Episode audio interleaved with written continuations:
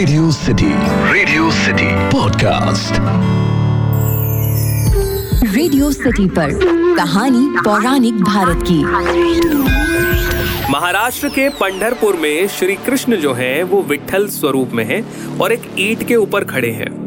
लेकिन इस ईट की भी बहुत दिलचस्प कहानी है। रेडियो सिटी पर मेरा नाम है अखिल और आप सुन रहे हैं कहानी पौराणिक भारत की। एक ऐसा पॉडकास्ट जहाँ मैं आपके लिए रामायण, महाभारत और पुराणों से अलग अलग कहानियाँ लेकर आता हूँ। आज हम लोग बात करेंगे भगवान श्री कृष्ण के विठल स्वरूप की। तो सबसे पहले मैं आपको बता दूँ, संत पुंडरीक के घर भगवान दर्शन देने के लिए आए। पुंडरीक अपने माता पिता की सेवा कर रहे थे, इसीलिए उन्होंने एक ईंट उठाकर भगवान को दी। कि आप इस पर खड़े हो जाइए, मैं जैसे ही सेवा पूरी कर लूँगा, मैं आपके आतिथ्य के लिए आऊँगा। रात भर वो सेवा में व्यस्त रहे, जिसके बाद भगवान श्री कृष्ण मूर्ति अवतार में वहाँ पर विराजित हो गए।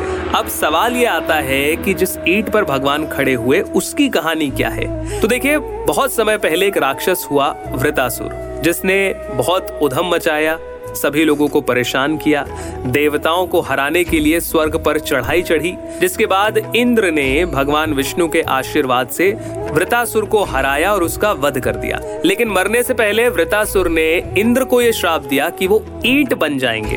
अब इंद्र को यह समझ में नहीं आया कि वो आखिर आगे करेंगे क्या, जिस पर भगवान विष्णु ने उन्हें समझाया कि आप ईट के रूप में मेरे परम भक्त पुंडलिक के घर में निवास पाएँगे और उसके बाद जब मैं आऊँगा तो मेरे द्वारा आपका उद्धार किया जाएगा। और आगे हुआ भी ऐसा, जब श्री कृष्ण पुंडलिक के घर में आए तो यही ईट पुंडलिक ने श्री कृष्ण को खड़े होने के लिए दी। और श्री कृष्ण के चरणों का स्पर्श मिलते ही इंद्र श्राप से मुक्त हो गए। तो ये है वो कहानी जिसमें आपको पता लगा कि श्री कृष्ण जी ईंट पर क्यों खड़े हुए। आपको कहानी कैसी लगी मुझे ज़रूर बताइए। ईमेल लिखिए podcast at my radio city dot com पर। फ़िलहाल के लिए इतना ही। सुनते रहिए रेडियो सिटी